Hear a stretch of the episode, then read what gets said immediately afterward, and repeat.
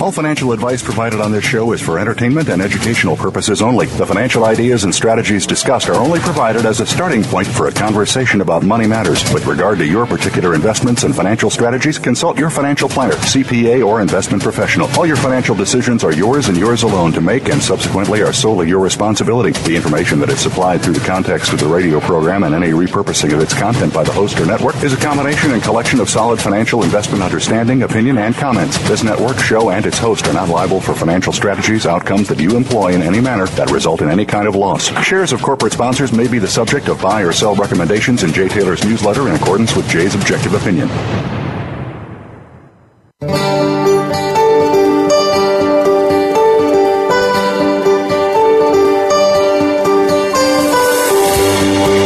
Welcome to Turning Hard Times into Good Times with your host, Jay Taylor.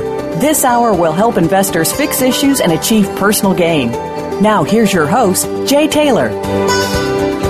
Welcome to Turning Hard Times into Good Times. I'm your host, Jay Taylor, and as I like to remind you each and every week, I'm also the author of a newsletter called Jay Taylor's Gold, Energy, and Tech Stocks.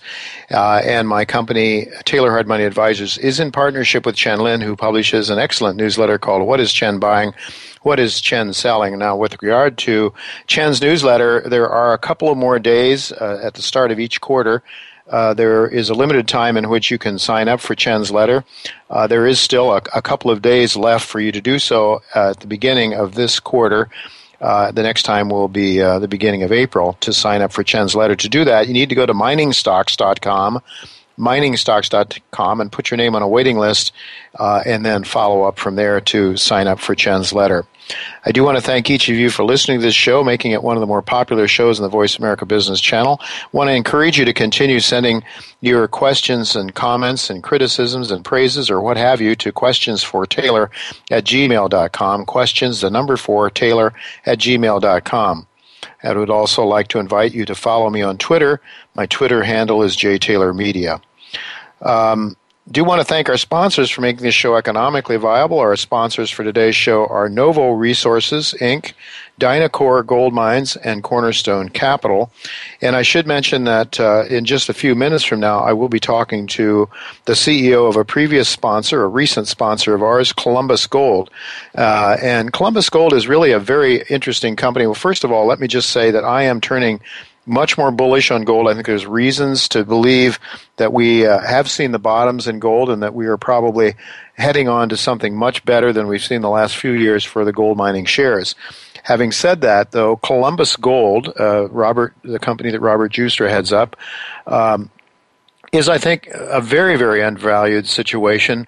This is a company that's selling at around forty cents or under uh, forty cents per share, uh, and they own fifty percent of a four plus million ounce gold deposit in French Guiana, which is really uh, in South America, but it is uh, under the French government's jurisdiction.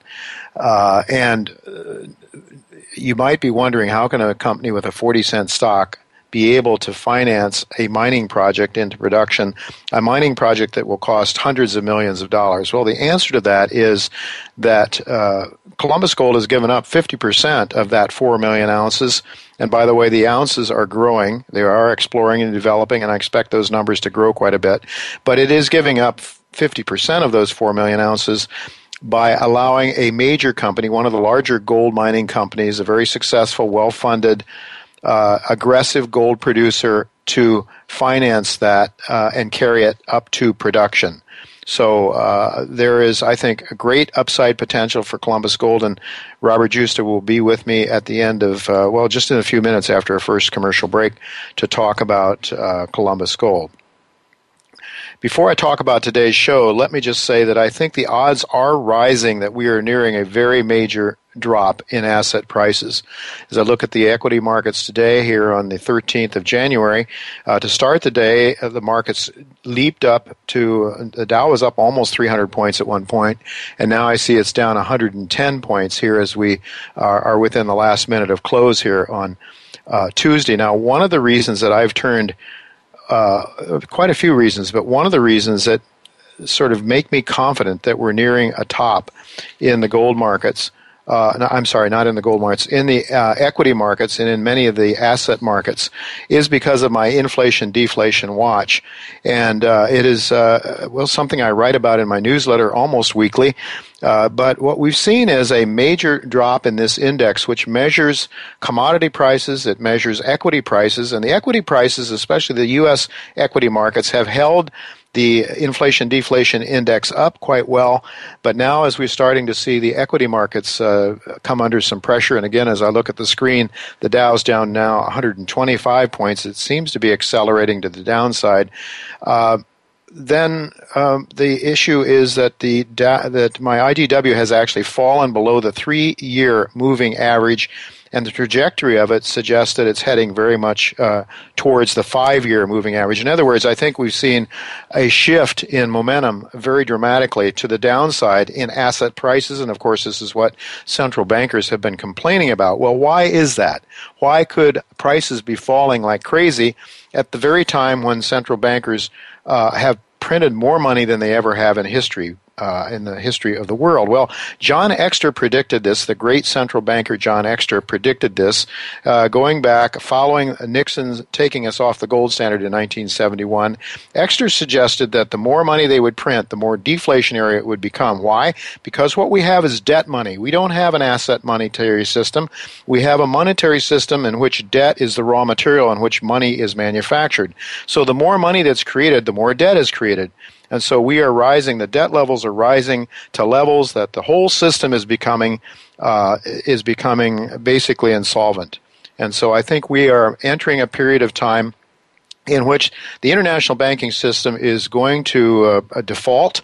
Uh, and as Exter predicted then, outside of that declining pyramid, that inverted pyramid in which um, the most liquid assets are towards the bottom. Outside of that, the most liquid assets would be the dollar and the U S treasuries, which we're seeing are uh, very, very strong right now. This makes total sense to Exter and to those that believe that uh, fiat money is uh, is the death of us all in terms of our monetary system. Well, what we'll see ultimately is a return to gold because it will be the only way that you can restore confidence into the monetary system. And indeed, the Chinese and the Russians and others seem to have a better grasp of this than our monetary geniuses that have gone through the uh, through the major uh, financial, uh, the major institutions, uh, the Harvards, Princeton's, and Yales uh, of our country.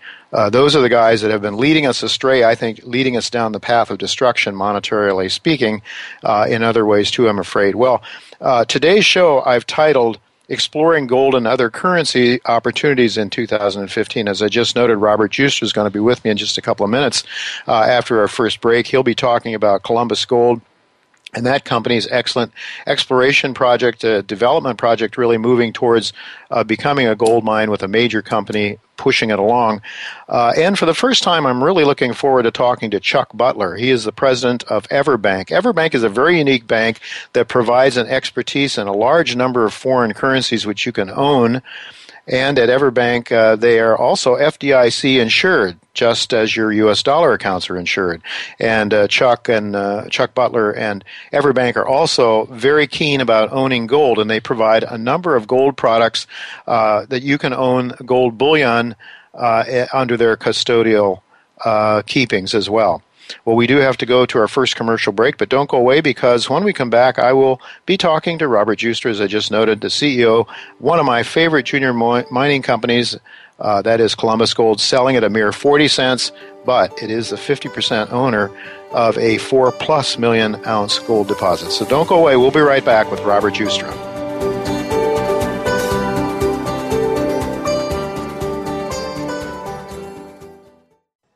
Novo Resources Corporation, trading symbols N S R P F on the O T C Q X and N V O on the Canadian Securities Exchange, is an advanced junior mining exploration company whose highly prospective assets are located in the Hammersley Basin of Western Australia. Novo's flagship asset, its Beatons Creek project, has an N I forty-three one oh one compliant resource of four hundred twenty thousand ounces at a grade of one point five grams per ton. With ten million dollars in cash and strong shareholder support from Newmont Mining, Novo looks to complete a feasibility study in the first quarter of two thousand fifteen. Become our friend on Facebook. Post your thoughts about our shows and network on our timeline. Visit facebook.com forward slash Voice America.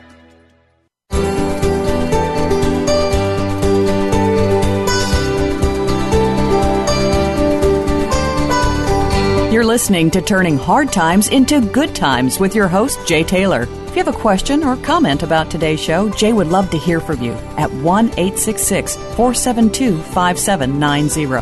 That's one eight six six, four seven two, five seven nine zero. You can also send an email to questionsfortaylor at gmail dot com. That's questions, the number four, Taylor, at gmail dot com. Now, back to our program. Welcome back to Turning Hard Times into Good Times. I'm your host, Jay Taylor, and I'm pleased to have with me once again Robert Joustra. Robert is the Chief Executive Officer and Chairman of Columbus Gold. He's been actively engaged in the creation, financing, development, and management of publicly traded junior mining companies since nineteen ninety-two. His early experience in public markets includes working as an investment advisor with a national securities broker and later as an investment banker with an international investment dealer, where he co-founded the Institutional Equity Sales and Cooperative Finance Departments with a specialist focus on the junior mining sector. And since nineteen ninety-eight, Robert has uh, held senior executive positions with and served on the board of a number of junior mining companies. He is presently also chairman of Columbus Copper Corp. Uh, before we say hello to Robert, I should mention that Columbus Gold has approximately one hundred thirty-five million shares outstanding, and its recent price has been around forty cents, forty to forty-eight cents Canadian.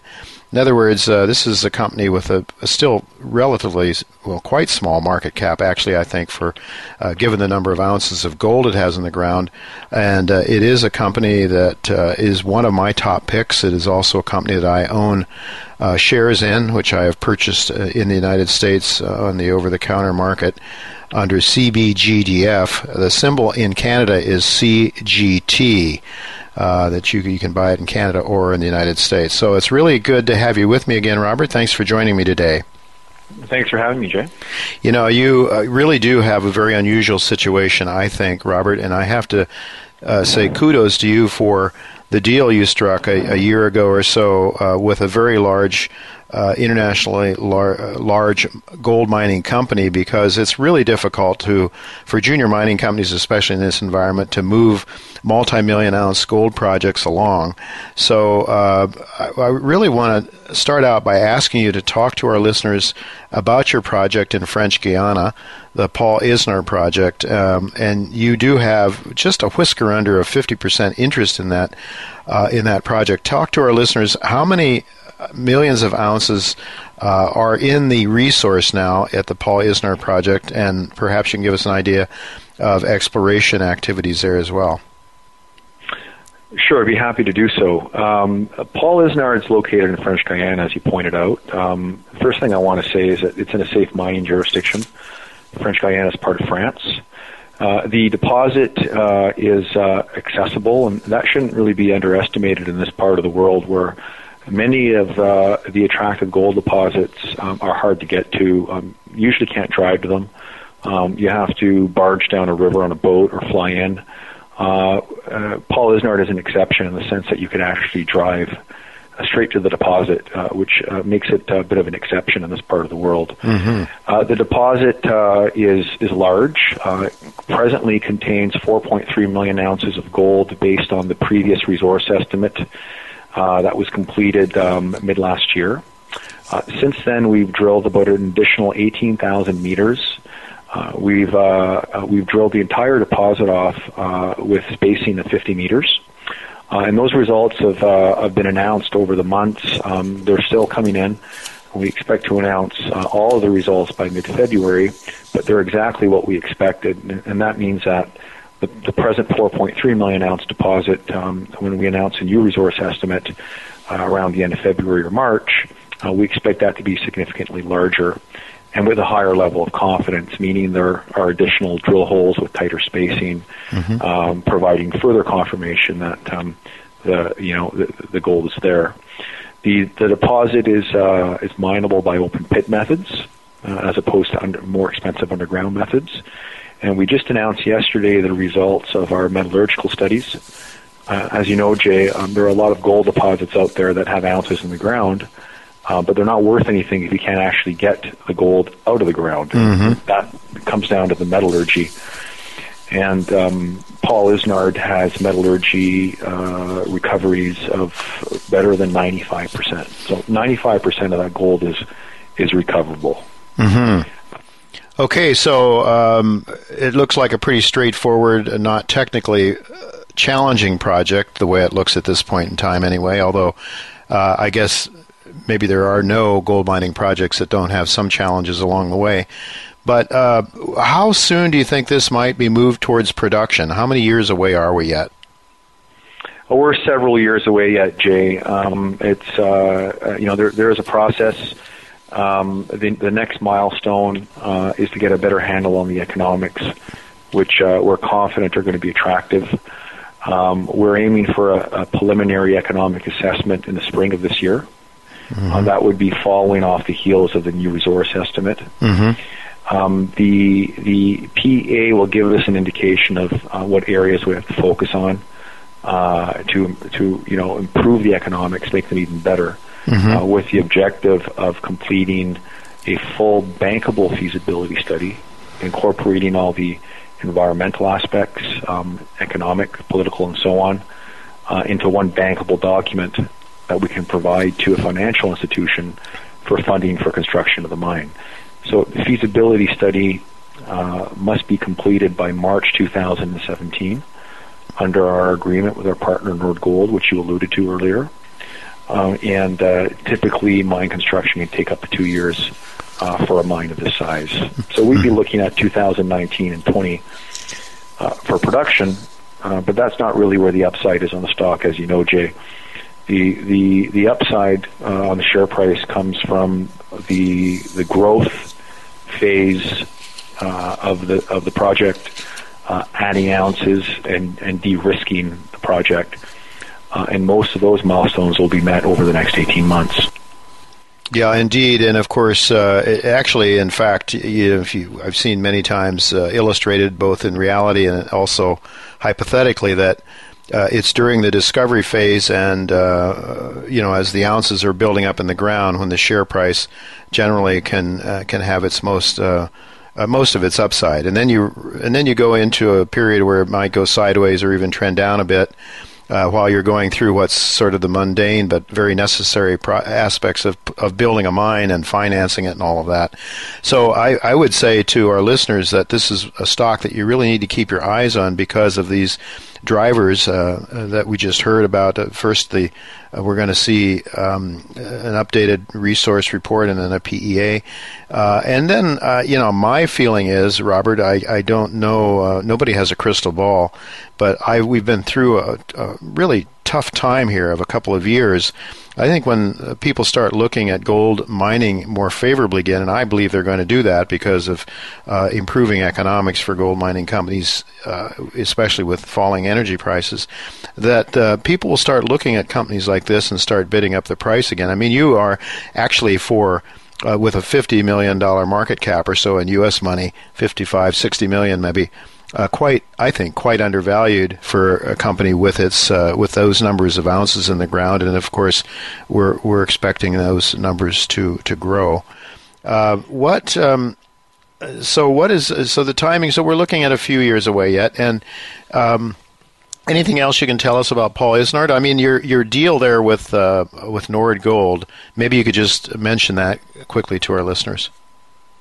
Sure, I'll I'll comment on um, your your uh, your reference to being undervalued. Um, mm-hmm. oh, you're I mean, you're exactly right, Jay. We we are definitely undervalued by um, many different measures. I, I think I could probably point one out right now. Um, we're presently being valued at about twenty-five dollars per ounce in the ground. Mm-hmm. Uh, as the confidence level grows uh, in the project um, from uh, activities that we're currently undertaking uh, and going to announce uh, over the coming months, such as the, the updated resource estimate with the additional drilling, uh, the preliminary econ- economic assessment in the spring, Um, we could expect a re-rating based on ounces in the ground. Um, typically, with that kind of information, we could expect to be valued at uh, not twenty-five dollars per ounce in the ground, which you'd expect at our present stage, but at higher levels, perhaps forty or fifty or sixty. um, you know, depending on the case. Mm-hmm. So we expect an immediate re-rating to come in the near future, strictly based on milestones that uh, are expected to happen uh, imminently. Mm-hmm. Our deal with Nordgold um, is uh, is an exceptional one for a number of different reasons. Um, Nordgold is the thirteenth largest uh, gold company in the world, but it's the fastest growing co- company in the world, gold company in the world. They operate nine gold mines in four different countries, and uh, they are earning an interest in our Paul Isnard project by funding all of the work, which consists of uh, about thirty million dollars uh, in expenditures and completion of, of the bankable feasibility study, targeted for latest March twenty seventeen.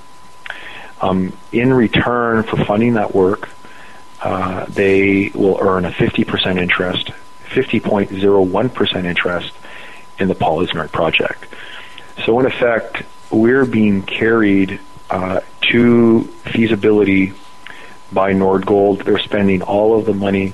In addition, they pay us a ten percent management fee. Mm-hmm. Um, so ten percent of all the money spent on the project Uh, results in a ten percent management uh, ten percent management fee to us, mm-hmm. which covers all of our overheads. And, oh, um, that's that good goes too. Goes a long way in this type of market. Absolutely. Um, so so we, we fully expect to to uh, achieve the, the feasibility study and uh, not spend any of our own money. Mm-hmm. All right. So the deal, is, the deal is exceptional in the sense that uh, for performing uh, all those activities and spending that money, Uh, they only earn half of the project, mm-hmm. leaving us with the balance. Yeah, no doubt about it. I mean, I've I've seen seventy thirty deals. That, that seems to be more typical, that kind of thing.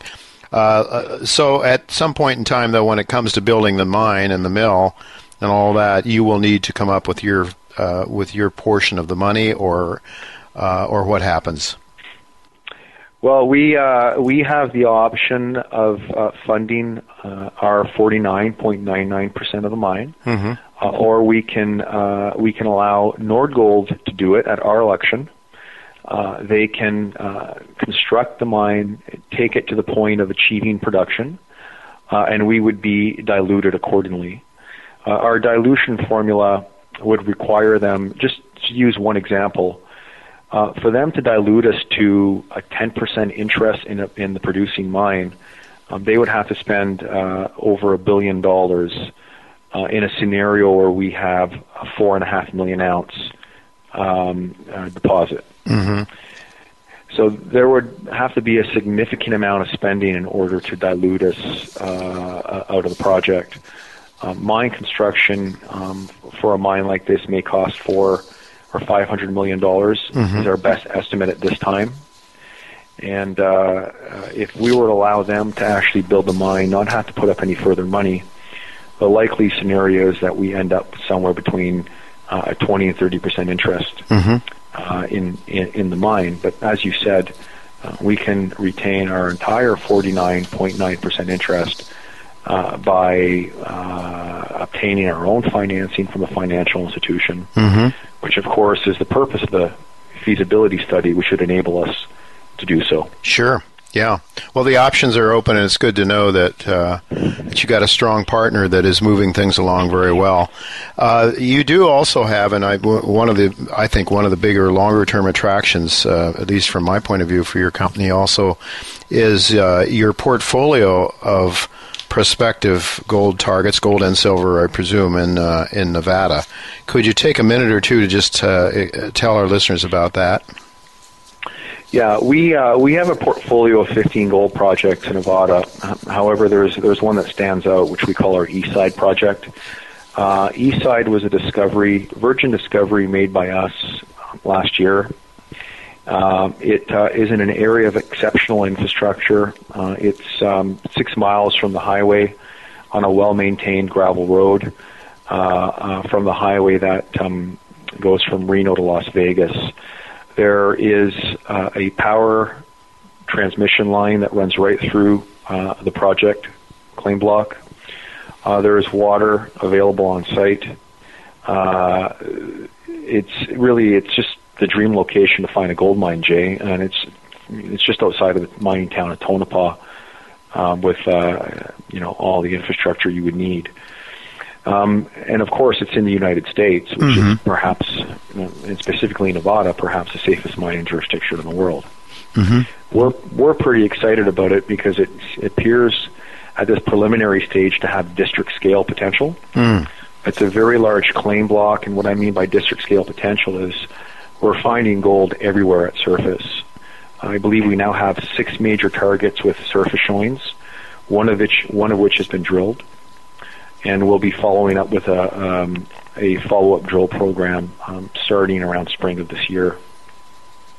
We're we're pretty excited about it. It's a pretty significant event for Nevada, we think, mm-hmm. uh, which um, already produces about eight percent of the gold uh, in the world and eighty percent of the gold in the United States. Yeah, a, a, sic- a significant event for Nevada is saying something, of course, as you point out. Well, are you spending some money then? Uh, what sort of budget do you have set aside for uh, Eastside, for the Eastside project? And also, maybe you could just also take a moment to comment on, uh, you know, how well funded your your company is at the moment. The budget for Eastside, and th- this is a project we have one hundred percent interest in. We have sure. absolutely no intention Of, of farming it out uh, or bringing a partner in. That's the beauty of working in Nevada. Um, uh, it's it's a cost-effective jurisdiction to operate a uh, exploration program in, in terms of your drilling costs and all your available labor and expertise, which is right at your doorstep. So we're going to move this one forward and keep one hundred percent interest ourselves. That's our intention at this time. Although I can tell you that all the all the major mining companies, most of the major mining companies in Nevada, have, have been asking questions and making inquiries mm-hmm. about our results. Uh, but our budget for two thousand fifteen is uh, about nine million dollars, mm-hmm. um, uh, which will include a very significant uh, drill program. Uh, over the next um, eighteen months, we plan to drill uh, up to two hundred fifty holes. Uh, which will uh, achieve the objective of a resource estimate on just one uh, of the uh, about half dozen targets that we've identified from surface gold showings on the property. Uh-huh.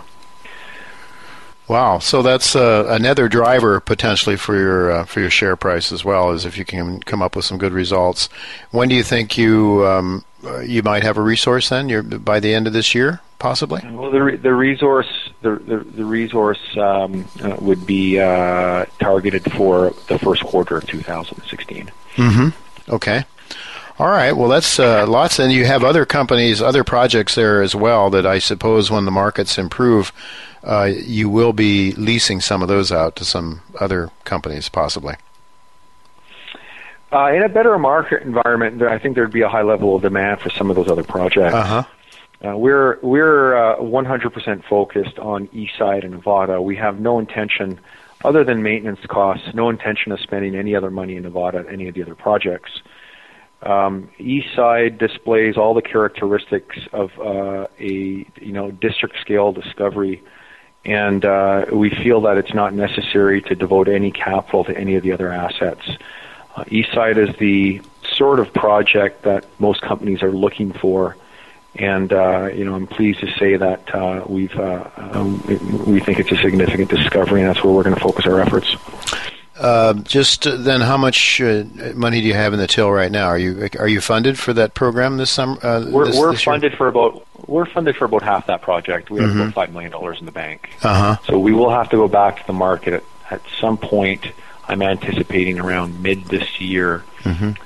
And to raise the funds required to uh, to complete the rest of that exploration mm-hmm. program. You know, I, I must ask you also to comment briefly on uh, your geological team, because you have some people that have had quite a track record uh, in Nevada, I believe, as well, right?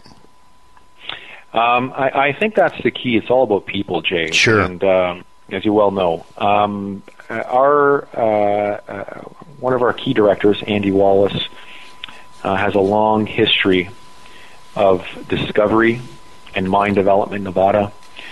Um, he's responsible uh, for the discovery of about eight economic deposits, hmm. uh, which have all gone into production. Wow! All in the state of Nevada, and it's it's an exceptional track record. And he is recognized by industry as uh, being one of the most successful uh, prospectors in the state of, in the history of the state of Nevada. So we're uh, extremely fortunate that he's a part of our management team. Uh, he's exclusively focused on Columbus Gold business, and he manages all our all our company's activities in the state of Nevada and hmm. the United States. Oh, very good. Well, it's uh, it, you know, you, you're right about that. It's all about people, and uh, and I know that uh, that you have an ability to work with people, which is what I think most successful C E Os uh, they have, that people capability as well. So, uh, I, you know, I feel really good about your story. Uh, we'll be watching it. I'll certainly be watching it as a shareholder.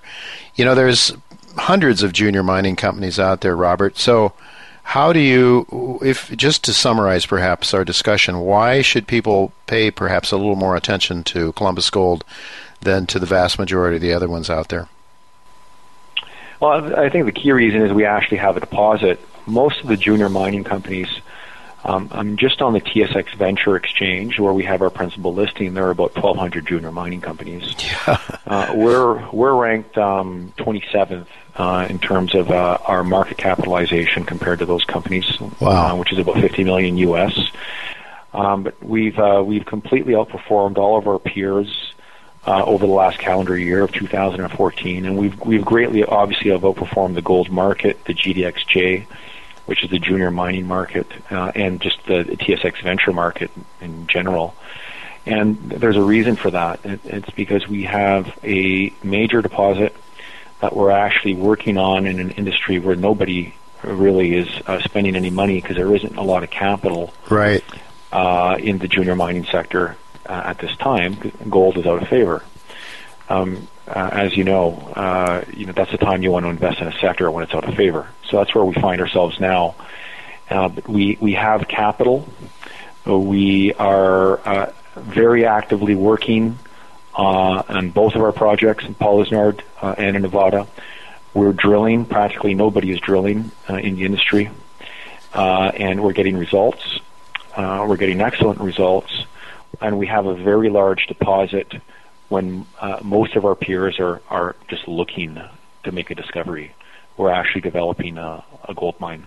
No, it's a yeah, it's a it's a good point. I was recently talking to Eric Coffin, and he made that point about your about your company as well. That you're one of the few that are actually out there doing something, drilling and exploring at this point in time. The rest have sort of gone in hibernation.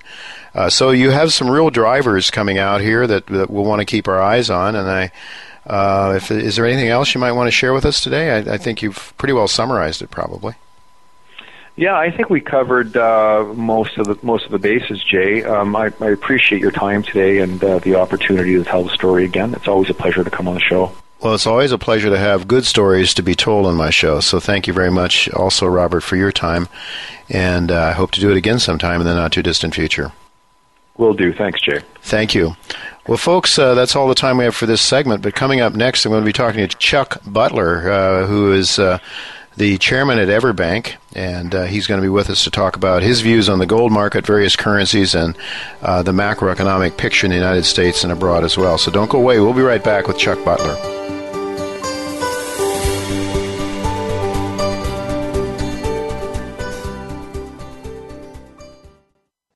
Cornerstone Capital Resources is a prospect generator focused on joint venturing its highly prospective gold, silver, and copper projects in Ecuador and Chile. At its Cascabel joint venture in Ecuador, funded by partner SolGold P L C, hole five of an ongoing drilling program intersected over one thousand three hundred meters, grading over six-tenths of a percent copper and over half a gram per ton gold. Cornerstone retains a fifteen percent interest, financed through to completion of a bankable feasibility study. Symbol C G P on the T S X. T S X V and C T N X F on the O T C. Investors deserve to start seeing greater returns, period. Creating shareholder value requires vision and a disciplined, fiscally responsible style.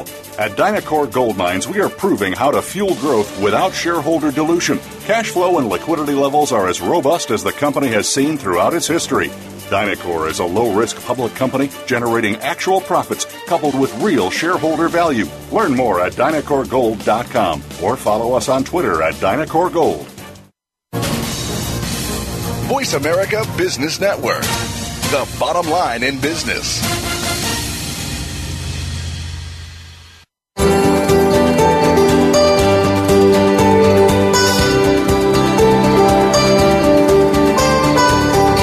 listening to Turning Hard Times into Good Times with your host, Jay Taylor. If you have a question or comment about today's show, Jay would love to hear from you at one eight six six, four seven two, five seven nine zero. That's one eight six six, four seven two, five seven nine zero. You can also send an email to questionsfortaylor at gmail dot com. That's questions, the number four, Taylor at gmail dot com. Now, back to our program. Welcome back to Turning Hard Times into Good Times. I'm your host, Jay Taylor, and I'm really pleased to have with me Chuck Butler. He is the president of EverBank World uh, Markets, uh, and he's the author of a popular daily uh, missive that uh, we get here in the Taylor household.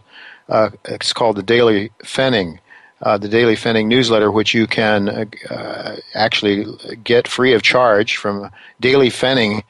That's Daily P F E N N I G, if you don't know how to spell Pfennig, daily pfennig dot com. Uh, you can also go to everbank dot com uh, to uh, to avail yourself to that excellent daily missive on the markets. And uh, as I was just telling Chuck before we come on the uh, on the air here, that I really enjoy them because they're fun reading. There's just a, a sort of a folksy, fun thing to read in addition uh, to covering some very serious and very, very important topics, which we hope to talk to uh, Chuck about today. Uh, he, uh, Chuck Butler has uh, had a career in investment services and currencies extending over thirty-five years. Uh, he oversees all aspects of customer service and the trading desk at EverBank World Markets. Uh, that's uh, located in Saint Louis. Uh, he's a respected analyst uh, of currency markets, uh, and he's frequently made appearances on many of the major media uh, places uh, like the Wall Street Journal. He's been in uh, U S News and World Report, Market Watch, U S A Today. He's been on C N N, F N, Bloomberg Television, C N B C, and uh, the Chicago Tribune. So uh, he has really been around a lot. He previously Uh, was a bond trader and director of risk management at Mark Twain Bank, and has been uh, and has held significant positions uh, in the investment industry all the way back to nineteen seventy-three. So Chuck, as uh, as a person who's been around the sun about as often as I have, and uh, as I like to say uh, to you young folks out there listening, you might pay some attention to your elders, especially really smart ones like Chuck Butler. Welcome, Chuck. I'm really glad to have you with me today. Oh, well, thank you very much, Jay. That that was a, that was quite an intro, and I appreciate that. Well, it's uh, I appreciate your missives. Uh, as I was telling you, uh, years ago, I used to read your missives, and I always found them very interesting. As a matter of fact, I think I was reading them in the days that I was still a banker myself at I N G Bearings, uh, and uh, and then more recently, I've gotten away from it. But my wife has been a steady reader, and she uh, she's a very good critic, and she has really loved your stuff, and she suggested that I should have you on the show, and I said, yeah, why haven't I done this before now? And as I look at the things that this show covers, it makes perfect sense to have you with us. So uh, I'd like uh, to open up, just tell our listeners a little bit about EverBank. It is the most unusual bank in in, in many ways, and I think it, in most ways. Um, t- tell our listeners a little bit about EverBank and, and its uniqueness in the in the banking industry. Well, Uh, you know, actually, EverBank uh, was first started as an online-only bank mm-hmm. in the year two thousand. It was called everbank dot com, mm-hmm. and, uh, and and and we, you know, we took off uh, in January. Uh, I'm sorry, in, yes, in January of two thousand, and by uh, sometime around June of uh, two thousand three, they um, uh, a bank in Florida, uh, First Alliance Bank, bought us. And they loved our name so much that they changed the whole bank's name to EverBank. So that's uh, that's the beginnings, the origins of EverBank. Uh, what we've been uh, to people since we started is a is, is what we like to call a value proposition to people, or a or an investment toolkit. Um, that, you know, when you come to EverBank, you can uh, get a mortgage, you can get a a checking account, you know, all those things that you get at a regular bank. But you can also uh, use our investment toolkit, which is a uh, fully dis- uh, or, or a, um, a fully owned uh, discount brokerage mm-hmm. that we have that does uh, not only U S stocks and bonds and mutual funds and everything else, but it does foreign stocks and oh. foreign bonds. Oh. And, uh, and they do the foreign stocks in the local markets of fifty different countries. So when you buy something, you know, on the Hong Kong exchange, you actually are buying it with Hong Kong dollars. Uh-huh. So we we understand the value of diversification so much that uh, we brought to EverBank in in two thousand the uh, deposit book that was held at Mark Twain Bank, which is called the World Currency uh, Deposit Book. And mm-hmm. in that deposit book is the opportunity for, what we do is we, we give investors the opportunity to invest in foreign currencies using bank deposit products. So therefore, it's something that they understand. It's a C D that's denominated in twenty different, or, you know, you can use twenty different currencies. And uh, it, it's also a savings account that uh, gives you the ability to have smaller amounts in the account, but have liquidity because you could buy or sell uh, that currency at any time. And you're not locked into a time deposit like a C D. Mm-hmm. And then, and then in, in addition to those two things, we also have a uh, wealth management area where they can uh, manage your money. And in that manage money uh, uh, division, they also have a managed currency uh, product. So we like to we like to think that uh, we can cover any type of investment around the world.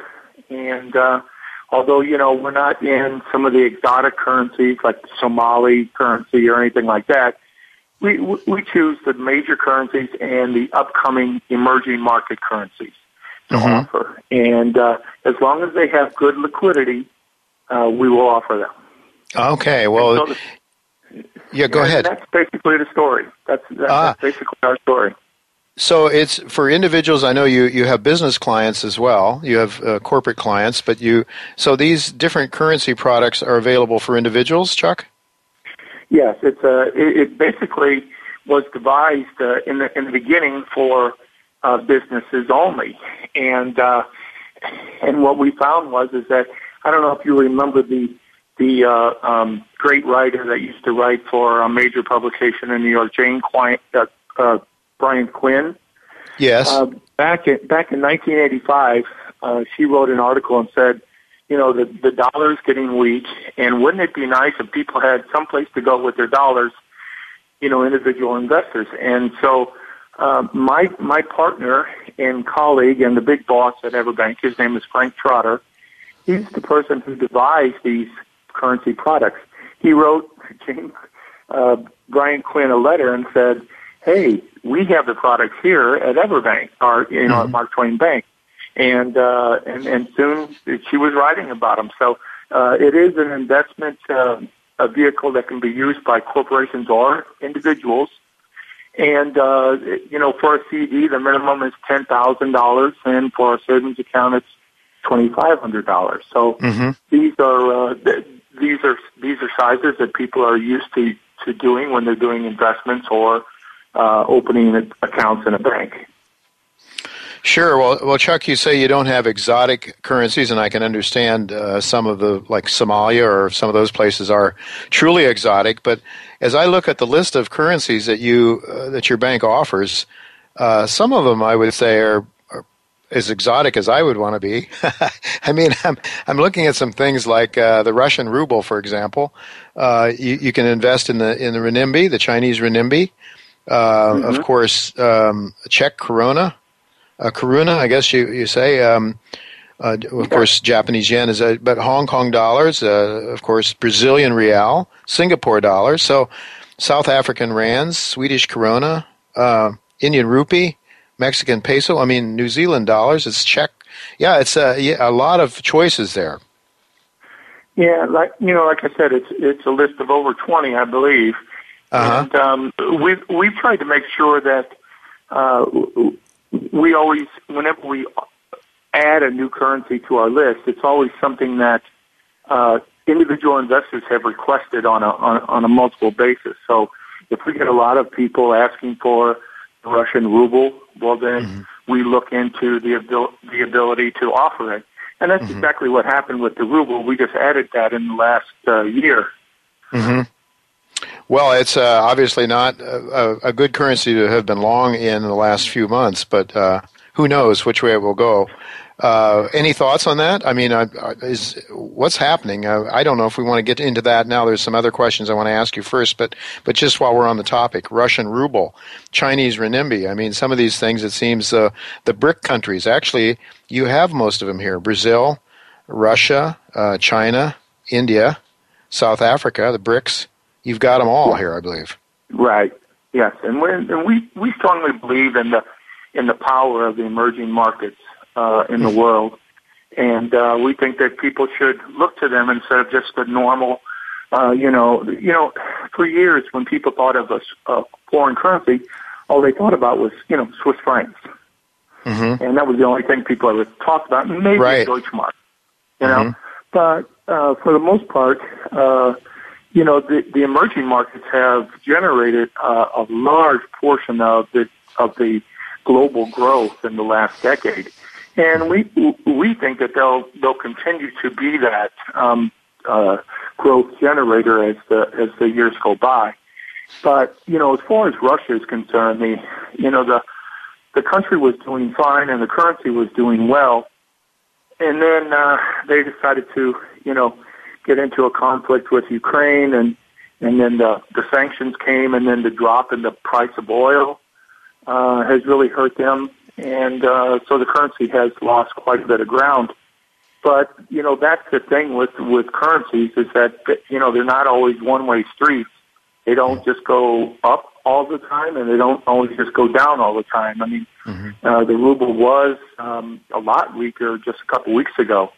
And uh, it has uh, regained some of its balance uh, of its value in uh, the last couple of weeks. So, mm-hmm. um, you know, it's just Let's... one of those things that, that you look for value, you know, for in currency in countries.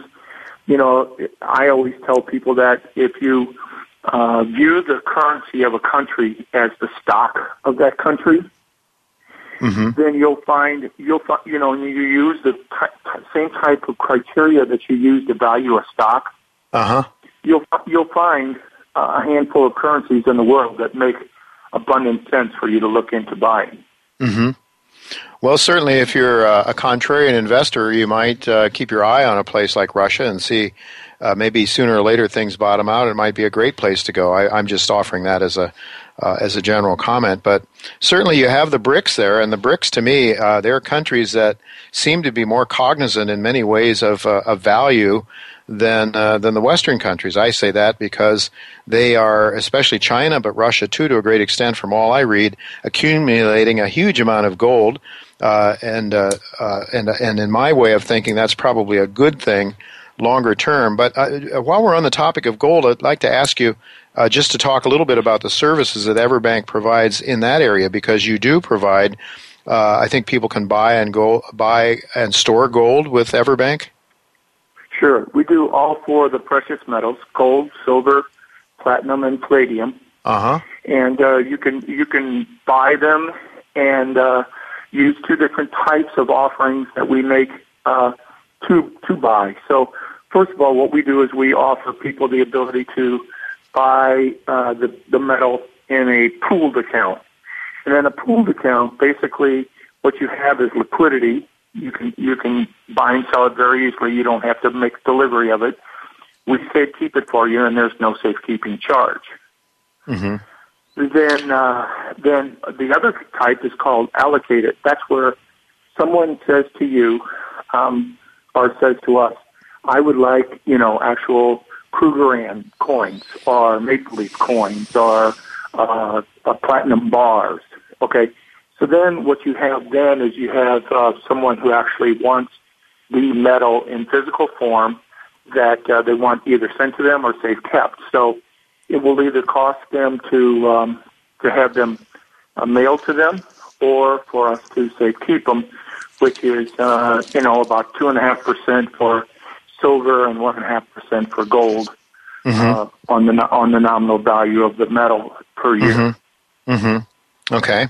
All right, let me ask you, uh, do you audit the gold that you hold in your uh, for your clients? Is that audited on a regular basis, and are the clients uh, privy to that audit? Well, uh, clients are not uh, privy to that audit, but Uh, it is audited, and uh, we are, you know, We have a uh, contract with um, any place that we hold that they would never, ever be short the metal to us. Okay. And, no, and therefore, we actually have a contract with our customer in the terms and conditions that say we will never be short to them. Um, so it's it's one of these things that, uh, and then the regulators here make sure that we adhere to that. I can guarantee you that. And uh, and and and and and you know the um, the uh, places that we do hold are also uh, uh, you know they're audited by their governments and the. And, and so on and so forth. So mm-hmm. we feel very strongly about uh, uh, the holdings that we have elsewhere. Well, that's very good. I mean, I know there are plenty of people around that aren't so sure that the U S government's gold is uh, necessarily, uh, certainly haven't had an audit since the Eisenhower administration, and there are people, including Congressman Ron Paul, who's been on this show a number of times, uh, has called for an audit. So it just seems to me like that's what ought to happen. Uh, you know, while we're uh, jumping around here a little bit, I'm sorry for that, but I want to ask you, getting back to these foreign currency C Ds and the uh, products that you have, they are, it's my understanding they are F D I C insured. Is that correct? That is correct. The F D I C, you know, they are a product of an F D I C insured bank. So the, uh, the, the currency products are F D I C insured uh, against the failure of EverBank. Now, F D I C does not insure the currency fluctuations. So, you know, you can experience principal loss. Sure, of course. Um, yeah. with, with a currency. But um, uh, but if EverBank were to go out of business, the F D I C would give you the value of your uh, foreign currency and dollars at that time. Right.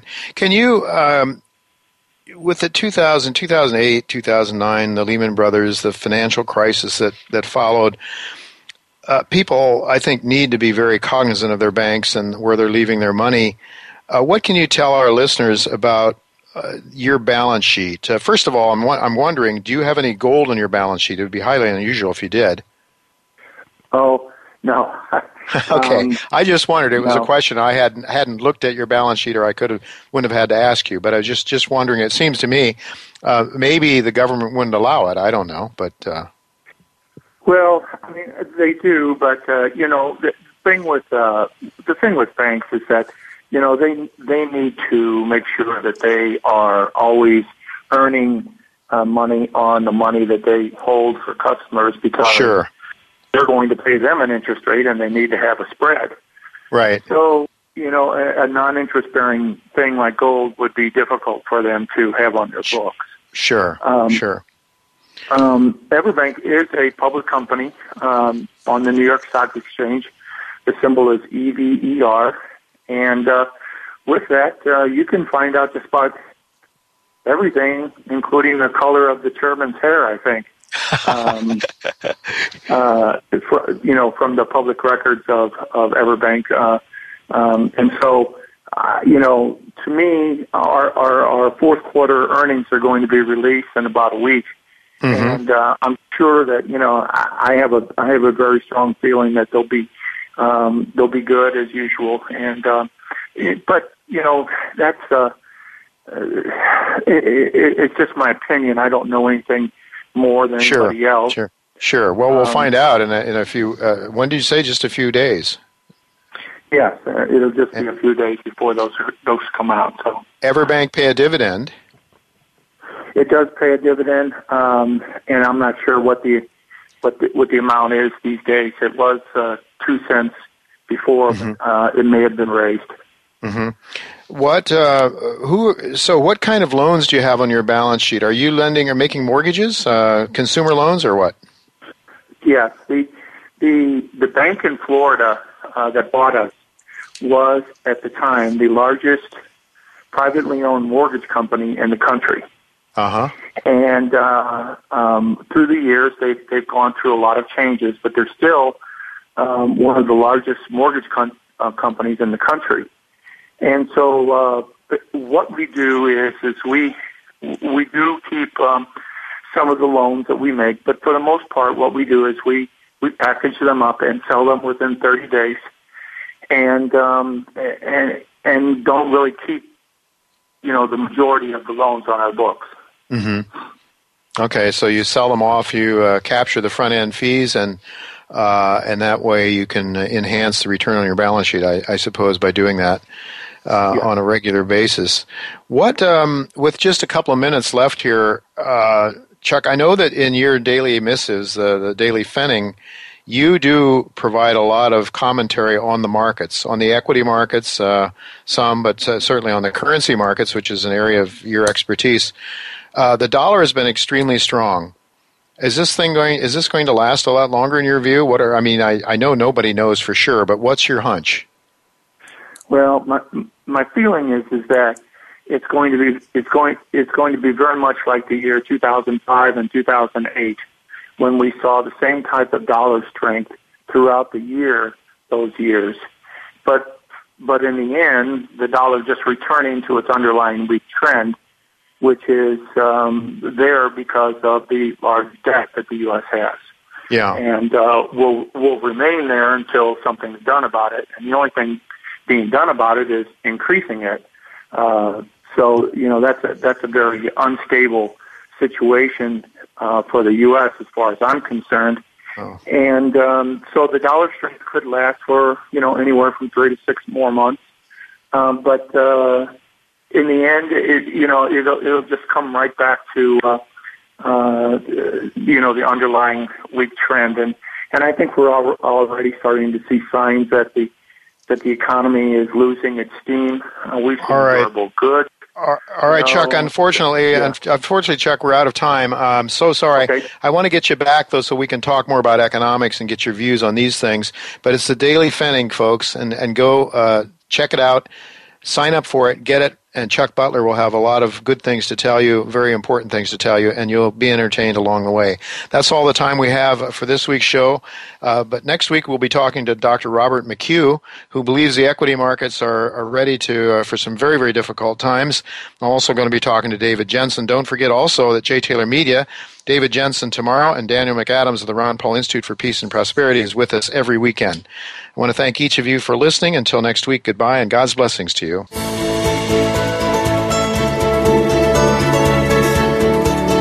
Thank you again for listening to Turning Hard Times into Good Times with Jay Taylor. Please join us again next Tuesday at noon Pacific Time, three p.m. Eastern Time on the Voice America Business Channel.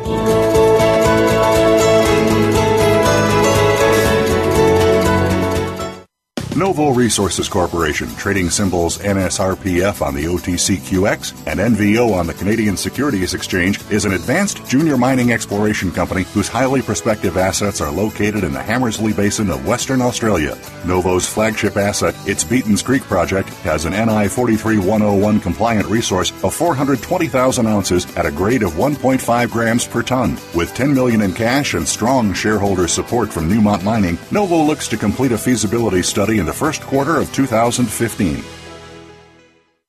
Investors deserve to start seeing greater returns, period. Creating shareholder value requires vision and a disciplined, fiscally responsible style. At Dynacor Gold Mines, we are proving how to fuel growth without shareholder dilution. Cash flow and liquidity levels are as robust as the company has seen throughout its history. Dynacor is a low-risk public company generating actual profits coupled with real shareholder value. Learn more at Dynacor Gold dot com or follow us on Twitter at Dynacor Gold.